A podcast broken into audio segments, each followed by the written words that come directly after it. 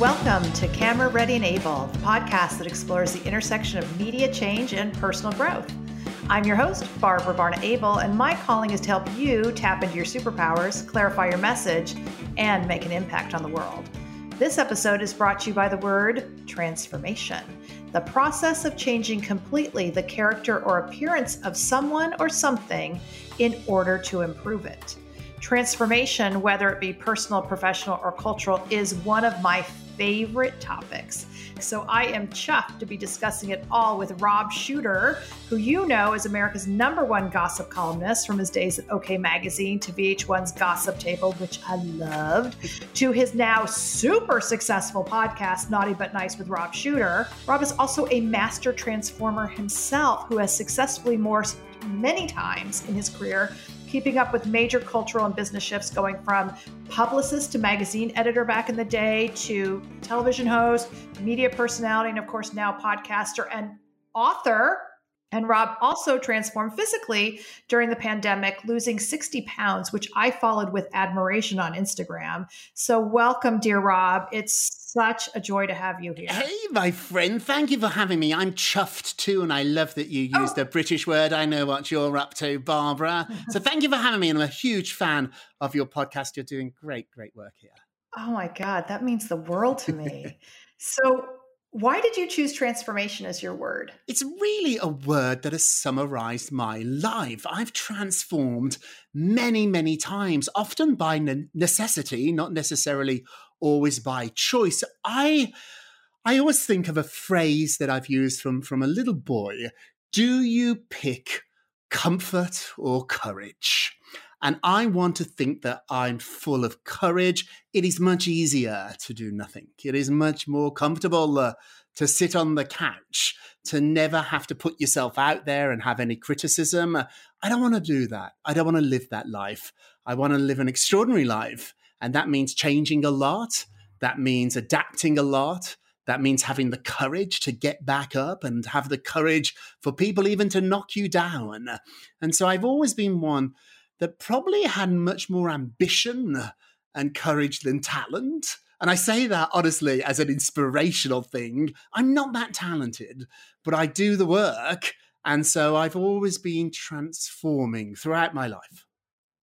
What was the biggest time you actually had to pick yourself up? Oh, many, many times. I've been fired from many jobs, if not every job I've ever had. But I remember when I got fired from Pizza Hut in Edinburgh when I was at school there. It's still very painful. I knew early on that I could take rejection very well. And I think it actually comes from my childhood. When I was born, my right arm was so damaged, it was almost amputated. So I always knew I was different, particularly physically different. And I've done a really good job of covering it up, maybe not celebrating it, maybe being embarrassed about it until quite recently. And so I knew what it was like to feel like an outsider, to be rejected. And because of that, I turned it into my superpower. And now I'm really good at being told no. One of my first jobs being a publicist, I'd pitch 100 outlets a day. And if I got two yeses back, it was a good day. So, rejection, getting comfortable with rejection, actually, I think, is the secret, one of the secrets to my success. Oh my gosh, amen. It's hard to explain to people what a gift getting fired is. Yes, yes. It feels right? awful in the it, moment. It feels so horrible. J Lo fired me. Jessica Simpson fired me. You know, I've been fired from TV shows and it always feels terrible. And I know it's a bit of a cliche uh, to say that a no leads you to a yes but it always has happened with me eventually. It never feels good in the moment, and you definitely have to take that moment to feel sad and really, really sort of wrap yourself up in it and don't rush. Take your time to grieve it. Um, but it does lead to something else. Every time I've been fired, eventually, not right away, but eventually it's been the best thing ever for me. I totally agree. It's also muscle right? So if it's never happened to you, you're afraid of it happening.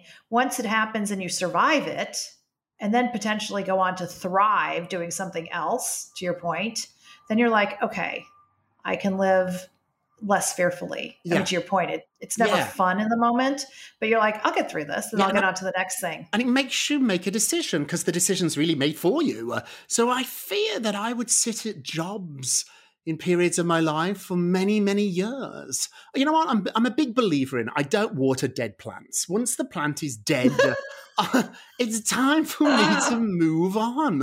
Like, I just don't do that. There's also, too, I'm a very nosy person, which is why I'm a good gossip columnist. I'm very, very nosy. Oh, I want to get And there. there's so many things in life that I want to experience. I would hate to have a job for 50 years. That's what my mum and dad did. And with all respect, that's all they knew. And so my dad did the same thing every day of his life. He was a policeman and he did it for 40 years and then retired. And it's the right life for him. It was not the right life for me. I wanted to see what it was like to work with celebrities, to be a pilot, to live in a different country, to taste the flavor ice cream that I'd never heard of. When I go to restaurants, I'm nosy. I'm just a naturally curious person. And so, although I have transformed a lot, I would argue fundamentally, I'm actually quite the same. It's just that it's taken me to different places in my life. My value system has always been quite similar, and what I believe has always been quite similar. But the packaging, the cloak that I put around me, that's what's changed. So I'm hearing one curiosity, which I think is one of like my top three attributes for success for anyone that I think is so important. Two, it seems like you're hardwired for success in the contemporary world because that same job forever doesn't exist anymore. Mm. And you're a lifelong learner and you lean into opportunity and you're not afraid of failure. These are all really, really great lessons. But you've also transformed professionally by keeping up with changes in culture and technology. So I don't even know if you can answer this, but sometimes I think of it as a right brain, left brain thing. Like, what part of you is that said, oh, yeah, I think podcasting is the way to go? Or I'm going to go digital before anybody else goes digital. it's not left or right with me. It's right down the middle of my face, and it's my big nose. I'm a very nosy person. I could smell out the change. So when I left celebrity, when I left being a publicist, it was to become a gossip columnist, to work in a magazine. I wanted to experience that. It's a flip side of the same coin. If you're a good publicist, you will be a good magazine editor. Because as a publicist, all you do all day is try to sell stories, good stories on your client. And before long, if you do the work, you start to figure out what the media wants, what makes a good story, and you know how to sell it. A magazine editor really does the same thing, but from the opposite perspective. They're looking for good stories, they have to sell magazines. So I knew after a decade of being a publicist, I didn't really want to do that anymore. And I'd sort of reached the, the dizzy heights. It wasn't going to get any bigger. After J-Lo, Diddy, Bon Jovi, Alicia Keys, Jessica Simpson, Naomi Campbell, after working with these extraordinary, extraordinary individuals, I didn't really want to represent a real housewife. And that's not disrespecting the genre of reality TV, but I'd done it. I'd walked every red carpet. I'd been to the Oscars many times, the Golden Globes, all these fabulous things I'd experienced. I didn't want to do that again and again and again. So an opportunity came up at a magazine and I took it. I jumped and I left PR and I became the executive editor of OK Magazine. And every week I saw the numbers in the entire category get smaller and smaller. People were not buying magazines anymore. And this was 10 years ago when you could still sell a million copies a week. Now you're down to a couple of hundred thousand, and that's for the big magazines. So I saw the numbers getting smaller and smaller and this internet thing was blowing up and i was like oh this is this is the future this is where people are going to get their gossip their celebrity gossip all their news it was before instagram or twitter and a friend of mine and this is another really good lesson be kind to people I've been kind to people when I didn't need to be, and they're always the people that have gotten me a job not the people that you think are going to get you a job. Recently, I, I, announced my book. I know we'll get to it, but just skipping ahead about kindness. Ollie Coleman, who works at Page Six, was my hmm. intern at OK Magazine. 15 years ago, I was the boss. And this was before OK even really had a website. And Ollie was this really lovely intern working his tail off. And I was kind to him. I didn't need to be. I didn't even need to know his name. But I went out my way and I was kind. Fast forward 15 years, page six is going to announce my book. It could have gone either way. Page Six is a naughty outlet. I can be a little bit controversial. Ollie wrote a love letter and I called him afterwards and I thanked him. And he said, You know what? I've been waiting 15 years to be kind to you because you were kind to me. I couldn't even remember it. I didn't even remember the moment, Barbara, but it's just a good example. So, a similar thing happened at AOL. A dear friend of mine, Colleen Curtis, was working at AOL and they had an entertainment site that got enormous traffic because it was the AOL brand. AOL might be your grandmother's homepage, I get it, but there's a lot of people out there, including me, who still have AOL addresses. So it's not a website, it's a fire engine. It's a fire engine of traffic. So they had this site called Pop Eater. Not breaking many stories, but a really fun site, well written, beautifully produced. They asked me if I'd like to be the page six of Pop Eater, if I would have my own column, if I could break exclusive items each day. So I saw the numbers getting smaller and smaller each week in the magazine world, and I jumped at this job to go to AOL to Pop Eater. Now, the money was half. And so that's something that a lot of people don't have the luxury to do. But I've never chased money. I know what I need to live the life I want. Not to wear the Gucci's or have a house in the Hamptons or be too extravagant, but I know what I need to earn each year to live the way I do. And it's not as much as you think. And so I decided to invest in myself. I took a job for half the money, and Colleen helped me write my first gossip column. I'd never, I'd never done it before. Shh, don't tell anyone. So we, we literally wrote it in my apartment. I knew I was a good reporter. I knew I was nosy, but I didn't know the rules of the format of a gossip. I didn't know how many words the first item should be, but it's just a template. You can learn it. And so I learned it. Colleen and me and I submitted my first column, and I became the gossip columnist for AOL. And that's when Naughty But Nice was born, my brand. Then AOL bought the Huffington mm-hmm. Post. So suddenly I became the gossip columnist for the Huffington Post. And that gave me a prestige that really was a little bit of an illusion. AOL got more traffic, many, many more readers than the Huffington Post, but the Huffington Post thought of themselves as quite fancy. So that sort of opened up more doors too. And so it was always looking ahead. I was always nosy. Then I realized all these websites were not really making the money. They were getting traffics, but they the traffic, but they hadn't figured out a way to make money. And that's when I started podcasting. And then from the podcast, came the book. It's stepping stones, and it's not necessarily planned out in such a strategic way. Uh, I remember once having lunch, drinks more likely, with Madonna's publicist. I'm a huge Madonna fan. And I said to Liz, like, the strategy of Madonna of taking this girl and her, her becoming Madonna, tell me about the strategy. Once again, very nosy. I wanted to know all the details. She said, Robert, we threw everything at the wall, and what stuck, stuck. There was no strategy. So don't overthink it, but do say yes when these opportunities come along. I'm I come from a place of yes, and then I figure it out. I know I, many a job I've accepted that I have no business taking, but I do it, and then I figure out how to do it. wow, transferable skills, leaning into opportunity, and then knowing the right questions to ask. Yes, know the questions. You don't have to be an expert in everything. And I'm, i know this is not a political podcast and I'm not going to go there, but I, I, have to admit something. One of the little secrets of my life is on my coffee table, right here on my desk. I have a copy of Sarah Palin's autobiography. When I get nervous, I put my hand on it. If she can run, I swear, I'm not making this up. The mistake people have is they compare themselves to the best. Stop. Compare yourself to the most successful average person you know, who in your life has extraordinary success and not that much talent. So when I get nervous going on Wendy Williams, I don't think of Jimmy Fallon or Stephen Colbert or somebody really talented. I think of Sarah Palin. And if she can run for the vice presidency of the United States, I can sit with Hoda for three minutes and talk about Kim Kardashian's bottom. Do it. Think of that person in your life. It doesn't have to be someone famous. It can be an uncle, a colleague. We've all got that person in your office. Think of that person in your office who has no talent, but is really successful. That's who I think of when I get nervous. And so when I take these opportunities, I think, what would Sarah do? Sarah would say yes. And then, you know, don't get me wrong, I'm not trying to fly a plane. I'm not going to commit You know, I, I shouldn't be a heart surgeon. I'm not a doctor. Like if you came to me for medical issue, I wouldn't know how to do that.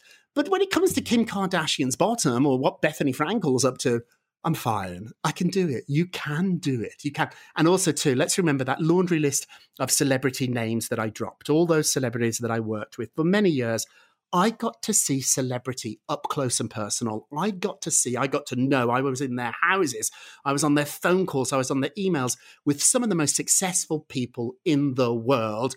The one thing they have in common, it's not talent. And I'm not disrespecting them here. Most of them are very talented, but that's not what they have in common they try. They always try. And so an opportunity. Did he run a marathon? He didn't know how to run a marathon, but he learned. So we can learn to do this. You got to turn off that nasty little voice we all have in our head telling us we can't do it. We're not good enough. We're not smart enough. We are. There's a lot of people in really big jobs. There's a lot of celebrities who are not that talented, who are really successful, and it's because they can turn off that voice. I can turn it off and it pops in my head. I can feel it creeping into my ears. You can't do that. You shouldn't be on a podcast with Barbara. You, you know, and I turn it off and I say, absolutely, yes, I should. Does it make me cocky, arrogant? Maybe, uh, but it also makes me successful. My mind is so blown. It's like the shooterisms one after another. So, one, this is when I'm so grateful for podcast format that I can just stop and rewind this and listen to this every day when I need that. Because that voice in my head said, You can't ask Rob to be on your podcast. Rob's up there, you're down here, you're just a little pipsqueak who just launched a podcast. He won't come on. So I've been a fan of yours for, for a long time and tell the story. I hunted you out, Barbara. I was judging at some sort of competition. I can't remember. It was a comedy competition. And I saw you across the room and I knew you. And I came flying over and then I harassed you with emails demanding to take you for a drink. You couldn't the first couple of times, but I didn't stop. I kept emailing. And then we went out. I remember where we went. El Molino's. We were only going to meet for half an hour two hours later, oh, several glasses of wine. We were laughing. I didn't want it to end. It was the most fun night I've had forever. Find people I too. felt like I've known you my entire life. yeah. Find people you want to meet. When I was a young publicist yes. in New York, Richard Johnson was the editor in chief of Page mm-hmm. Six, very powerful. I couldn't get to him, but I could get to the assistant on the column. And so I literally wrote a list of 10 people in New York. Remember, I left Britain. I knew nobody in America apart from my boyfriend, Bruce, now my husband. I didn't know anybody. I, missing my family was not the hard part, it was missing that network of people that was my life, my friends, my dinner lady, my dry cleaner, the gentleman I bought flowers from. Every my goodness, Gasser in the, the local store. It was those people that I missed. So I was determined to make a list of people I was going to meet. And I put down Rush & Molloy, Paula Froelich. These are some names in gossip. Liz Smith, some legends. And, you know, I found a way to get in a room with them. If it meant buying a ticket to the 92nd Street, Y I did it. If it meant getting invited to a cocktail party to sit next to them for 30 seconds, to stand next to them, I did it. I figured out to how to get to the people whose world I wanted to be in. And they liked me. And I, I, I went with a, a good attitude and an open heart. Nobody opened up their address book and made me a, a star columnist. That doesn't happen. But it just slowly got me into that world. I found out the bar that everybody from the Post goes for drinks after, the, after work. And I'd go there. I have a bar called Bottino that's really close to my apartment. And it's where I and Delana and all the co hosts of my podcast go. And every Thursday night, we go for drinks there. People, publicists, young people in the gossip business have come to Bottino's to, to hunt us out in the most wonderful way. And I love it.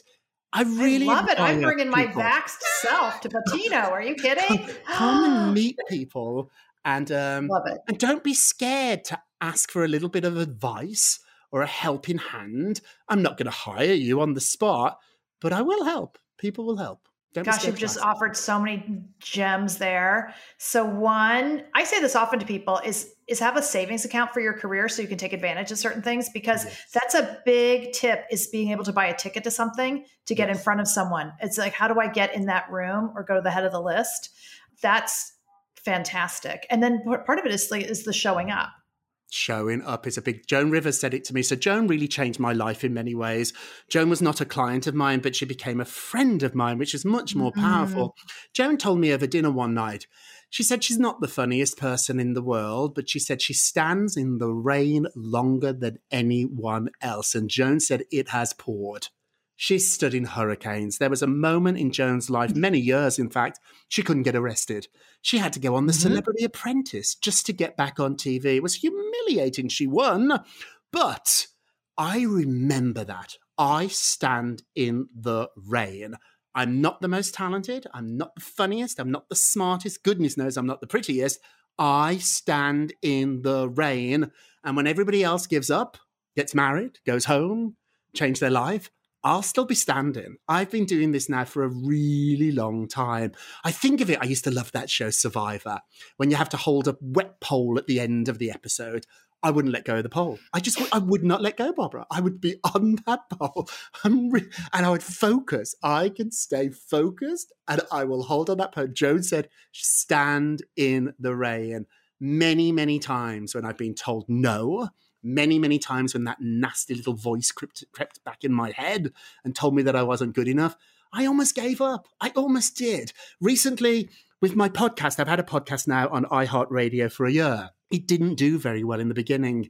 It was embarrassing how, how few people were listening. My friend Elvis Duran on Z100 told me, though, it did make me laugh.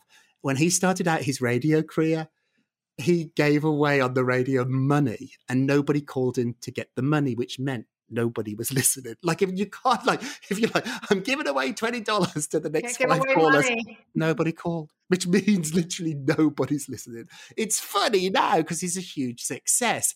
And so when I started my podcast, I saw the numbers. It was a lot of work and no payoff, and I stuck with it. And now we're a top 10 podcast, a daily podcast. Once again, everyone's going to be like, oh, it just sounds so easy. It isn't easy, but it's doable. You can do it. I figured out financially, and this is where I'm very lucky. I've got enough personal savings, money in the bank, some money too from my husband. Let's be very clear about that. I've got enough security financially that I can take risks. I get that. I get what a privilege it is, but I do do it. A lot of people who are much more wealthy than me won't do it. So it's not just a monetary thing, it's a mind thing my mind's ready to take a chance. I'll, I'll take the chance. I'm not reckless. I'm really not. If we were in Vegas, I'd be the first to bed. I'm not putting my money on that table. I'm a real cautious gambler. And the other thing, too, which I think is so interesting, and I learned it when I was working with Ashlee Simpson don't take a risk until you're ready to win. When I was working with Ashlee Simpson, her first ever live national performance was on Saturday Night Live we all know what happened. She lip synced, it fell apart, her career fell apart. She was not ready. I worked for Alicia Keys. For years, Alicia Keys played every divey piano bar on the Lower East Side and learnt her craft. Learn your craft. I have people now who see me on the Wendy Williams show and please, Rob, get me on the Wendy show. I say, I'll do you a bigger favor. I won't. Because if you go on now, you will bomb and you'll never, ever be invited back. Do smaller shows, do some local shows practice on YouTube. You've got an iPhone, do your own show. Before I got the national bookings, I was doing really small shows on cable channels that I couldn't even get on my cable box. They were so high up, could watch my own show. I'm so grateful for it because by the time VH1 came calling, I'd had two years of my own show on Mark Cuban's network, which nobody watched. But it was the University of TV that I went to every year for two or three years.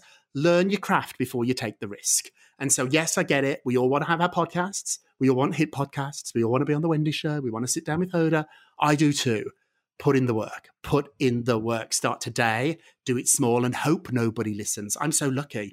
Had anybody actually listened to those first episodes I did for the Naughty But Nice show, I would have been pulled off the air because it was awful. It was absolutely awful. But I learned my craft learn your craft in a safe place. And then when the opportunity comes along, it's not quite so scary because you'll think of Sarah Palin and you'll also have all the experience you need. Do the work.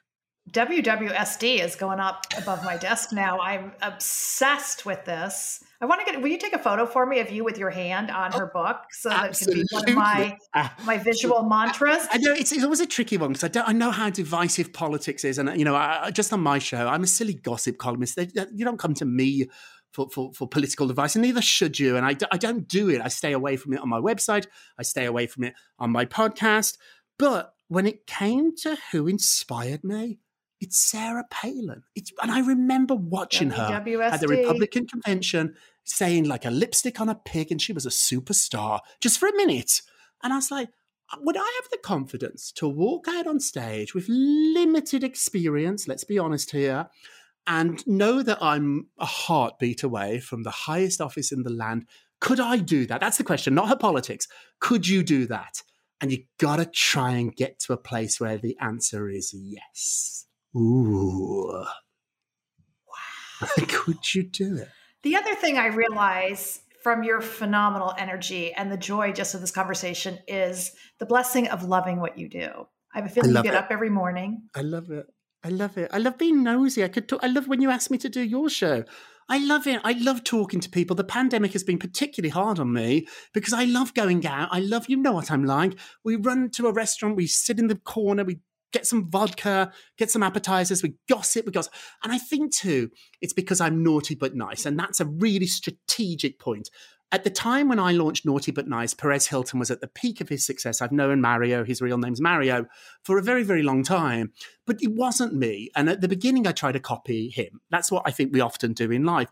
Don't do that just do your own thing. I'm a cheeky person, but I'm not mean. I'm really not. I'm not a mean guy.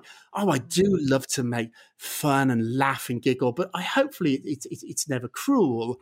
So I'm naughty but nice. And once I figured that out, I'm a big believer. I know in society they say don't have labels. I'm the opposite. I want to know who you are. And my new book is really finding out who you are in four words. Who are you ah. in four words? And if you can tell me yes, that, segue. You, you will have an amazing life. I knew who Diddy was in four words. I knew who JLo was in four years. I knew who Alicia, Alicia Keys was in four words. Every opportunity that came across my desk, and they really did, for all these stars, if the opportunity did not match three of the four words we passed, you have to know your brand. Who's Diddy in four words? Oh, so good. I don't want to give away the whole thing. She went by the book, but I'll give away some of them. Diddy's powerful. I just pre-ordered mine. Thank you very much. Diddy's powerful. He's black. That's a very important word for Diddy. He's a king. He's confident. Um, J Lo in forward. J Lo's kind. One of my words that I talk about a lot in the book that I got from Jennifer Lopez was kindness. Now, that isn't something you necessarily think about with celebrities, is it? But what I argue, and it's maybe a little bit of a twist here, is no one's kinder to themselves than Jennifer Lopez. Now, does that make her selfish? No, it makes her smart. Jennifer Lopez treats herself well. And we've all got to start to learn to do that. I didn't. I really didn't. I didn't eat well. I didn't exercise well. I told myself horrible things. I said things to myself that I would never say to a friend. I've got to learn to be mm-hmm. my own best friend. And so I learned from Jennifer to be kind. We talked earlier about being kind to people that are around you, interns and, and everybody, but nobody ever talks about being kind to yourself. Be kind to yourself. And I learned that from Jennifer. I learned from Jennifer, she was kind enough to know she had to get a good night's sleep. She was kind enough to moisturize. She really was kind to herself constantly. She was kind to other people too. But that's what I learned. I learned from Jennifer. The word I learned from Diddy, instead of doing all four, I'll tell you my word that I learned from them, which was one of their words. Diddy's word is important. I'd never met anybody who knew they were important like Diddy did. From an early age, his mama did a great job really raising him. We're talking about someone whose father was shot in a drug deal. They had no income, they had so few resources, but what he had, Diddy knows he's important and he treats everybody else like they are important too. Important's a really good word. Do you think you're important? Is your opinion important? I've learned that mine is, but it took me a moment to learn that word. And so once you learn to value yourself, if you're kind to yourself, if you really believe you're important, I'm not important talking about sports. I know nothing. You don't have to be important in every single subject, but there is a talent. The hardest thing is finding it. Some of us are lucky, and at birth, we know what we're good at. Otherwise, I, I was not. I wasn't very musical. I couldn't sing. I couldn't dance. I was terrible at sports. But what I was good at is talking to people. I was nosy mm-hmm. and I learned people's secrets.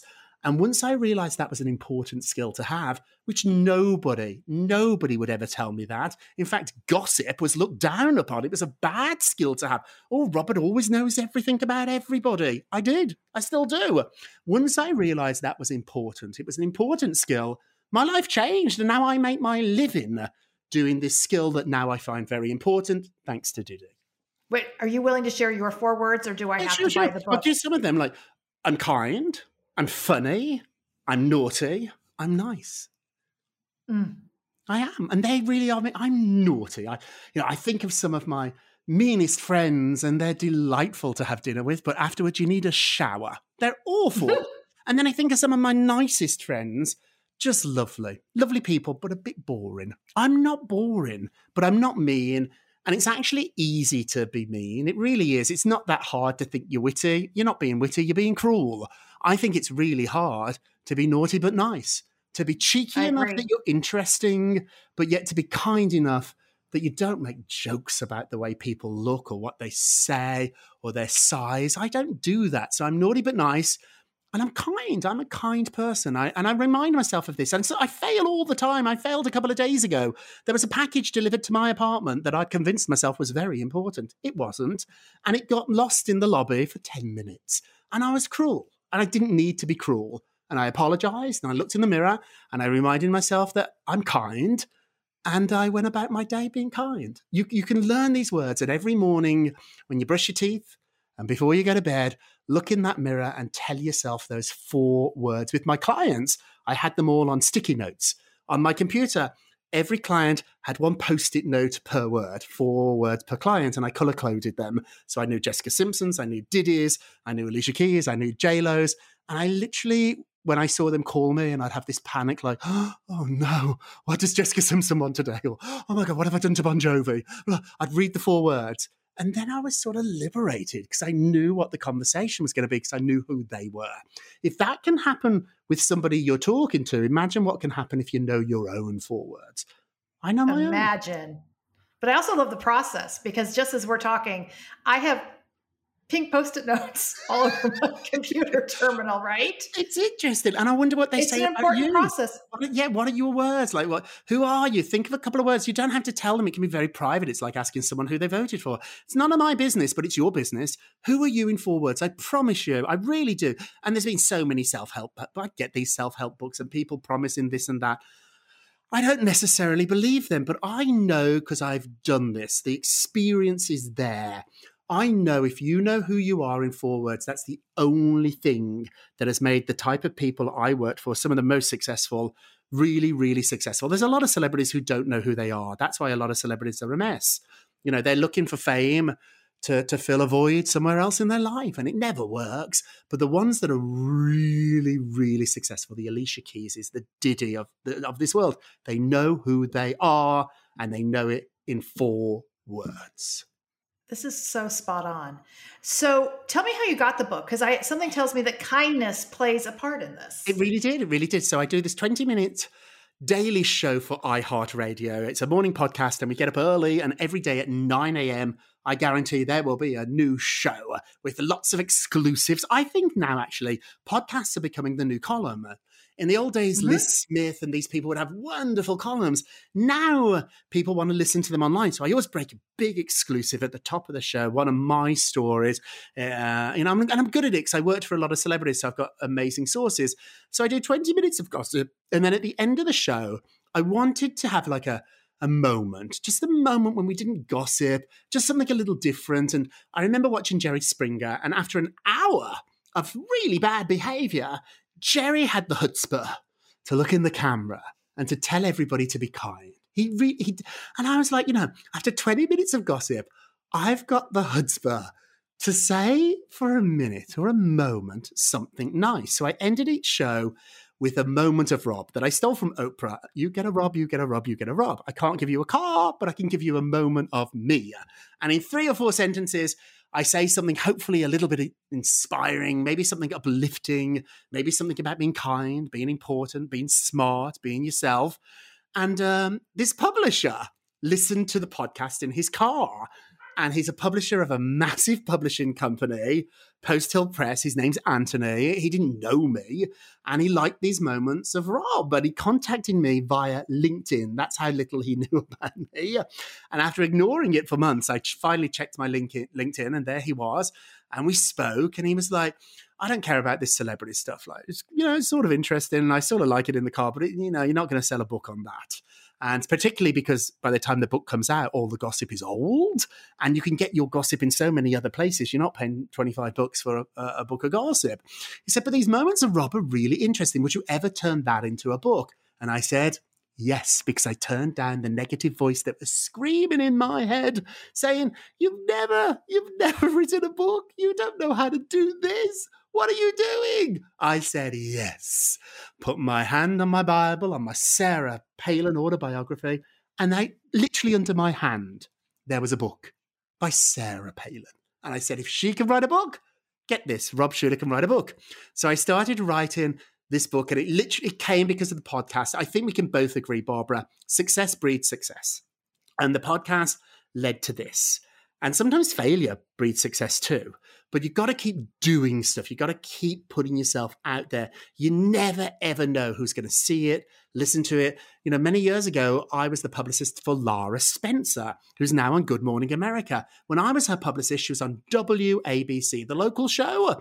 People at the network looked down their nose upon it, but Diane Sawyer was in the makeup chair at Good Morning America having her bouffant fluffed and her makeup put on. And what was she watching? Because she worked at ABC, she was watching WABC, the local show. She saw Lara Spencer do a segment and she pointed at the TV and said, That's who I want on Good Morning America. And that's how Lara got the job.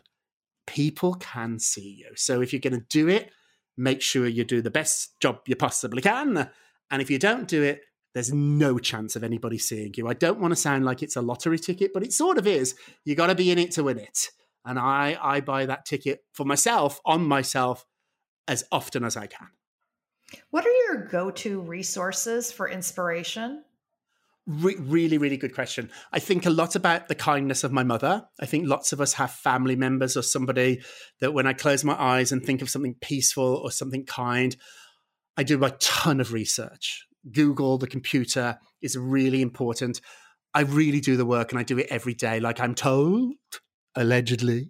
If you go to the gym every day, you will get muscles. I've never been. But if you go once, it isn't going to work. But if you go every single day, so I in my calendar, right on my desk here, I have half an hour, just half an hour, only 30 minutes of every day where there's nothing on my schedule and it's just my think time. And I, it's all, I don't want to get sort of zen on you. I don't meditate. I don't use yoga. If you do, great. But I have 30 minutes every day where I can sit without my phone on and think maybe take a bubble bath, maybe take a shower. For me, recently, it's been going on walks. I go for a little walk. I'm really lucky to live by the Hudson River. And we all tell ourselves that we're too busy. But it occurred to me that if I've got an hour to watch the Kardashians or Dancing with the Stars or The Bachelorette, which I love, I'm not too busy. It's just not a priority. So I'm really honest now with myself. When I don't want to do something, and even with friends now, I say you're not a priority. Maybe not to them, but in my mind. So if you ask me out for drinks and I don't want to do it, I might say I'm too busy to you, but in my mind, I say you're not a priority. And once I started being that honest with myself, you know, do I want to spend 30 minutes each day thinking or researching or doing the work? Probably not, but it's a priority for me, so I do it. But I don't pretend that I'm enjoying it. I don't pretend that I'm, you know, it's fun. I do the work. And when I was writing the book, uh, every day I spent an hour writing, and it was a priority. Watching the Kardashians is not my priority anymore. Be honest with yourself and do it too when, when family members or friends ask you for drinks. Once this plague is over and we can go back out, when somebody says, Do you want to come out for drinks tonight? And you're like, I'm too busy. What you're really saying is, You're not a priority, which is fine. I'm not saying it's the wrong answer, but be honest about it. I think it sounds like J Lo being kind to herself. J Lo was kind. She didn't do stuff she didn't want to do. If you invited her to a party tonight, everyone wants J Lo at every party they have. Everybody wants to have dinner with J Lo. My friend Hoda on the Today Show, Hoda has to get up at four o'clock in the morning. She gets invited to every event in New York, and publicists can't understand why Hoda doesn't want to come. She's in bed by eight, so to get her out of that apartment has to be a priority. And so she's honest with it herself. Jennifer taught me to be really honest with myself. Now, I might not always be honest with everybody else, but I am honest with myself. I know what's a priority, I know what's not a priority. I know that I don't want to do the work, but I have to if I want the results. And I also say to myself, and I think Jennifer once said it too if she knew it was going to take 10 years to get this, to get what she wanted, does she still want it? The answer is yes. For me, it's yes too. For other people, it's not. And it's not wrong.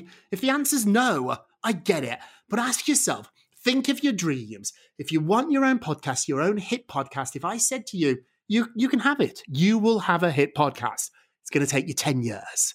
Do you still want it? Ooh. Yes. Yes. There you go. I'm the same though. And I don't mind people though that say no. We have mutual friends who don't want this. They they they would like it if the cost was a little less. It's a really high price to pay. I think of celebrities all the time that tour, that work, that are single, that have given so much. And as a publicist, a former publicist, this is something they can never talk about because it just sounds like celebrities whinging or being moan and they live these great lives. But there's a real, real high cost to being an Oprah Winfrey. Do you want to mm-hmm. pay that cost? My answer is no. I don't want to be that. I like my piece of the pie. I like having enough fame that occasionally somebody might recognize me on the street or I might get a free dessert at a restaurant, but I'm not famous enough that there are people hanging outside, paparazzi, and people. I don't want that life. And so figure out what you want. You can have it, but be honest with yourself about the price. Chrissy Teigen, I think, once said something that the real benefit was not having to wait in line. It's a great, it's, it's a great. There's some real perks to it. There are some. Like that was it. We've seen, but yeah, you know, Rosie O'Donnell said she really worked so hard to be famous because she thought all the pain would go away, losing her mother at an early mm. age, all the and she said fame made it worse. So made it much worse. You know, I was talking about my damage in my arm as a, as a little boy. I used to always think that if I had two good arms, my life would be better. And the day I realized didn't make any difference. You know, I've lost 60 pounds. I'm no happier. I was happy then. I was always happy. Now there are many benefits to being 60 pounds. Say, is your doctor ha- is your doctor I'm much happier? I sleep better. My skin's better. Like there's many, many benefits for it. But it didn't change my life. I know mm-hmm. it from working with Naomi Campbell, arguably the most beautiful woman in the world. Being really beautiful doesn't make everything else disappear. You're always going to have problems. You're always going to have things you have to deal with, and having two good arms, having the most beautiful face in the world, doesn't mean they go away. And I had the luxury, and that's why this book is not a tell all book. You know, I, I, I, gossip about them in a, in a cheeky way. I, I hope they like it. But it's not a tell all because that's irrelevant. This is more about the secrets to their success and what I observed really having a front row seat at pop culture history. When I think of the places I've been. I flew around America on Bon Jovi's private plane for the primary purpose of making sure all the press was kicked out of his concert once his hair flopped. So after Dead, Dead or Alive, and the hairspray went a little. Wait, were you on that steel horse I ride? I would kick them out. I worked with John for years. I was his publicist. I went on tour with them. It was an extraordinary. I remember being with Jenny. I wrote J Lo and Ben's breakup statement. If you Google their first breakup, they look like they're back together. But when they broke up, mm. you know, maybe a decade ago, I wrote that statement. Jessica Simpson called me when she was going to divorce Nick Lachey.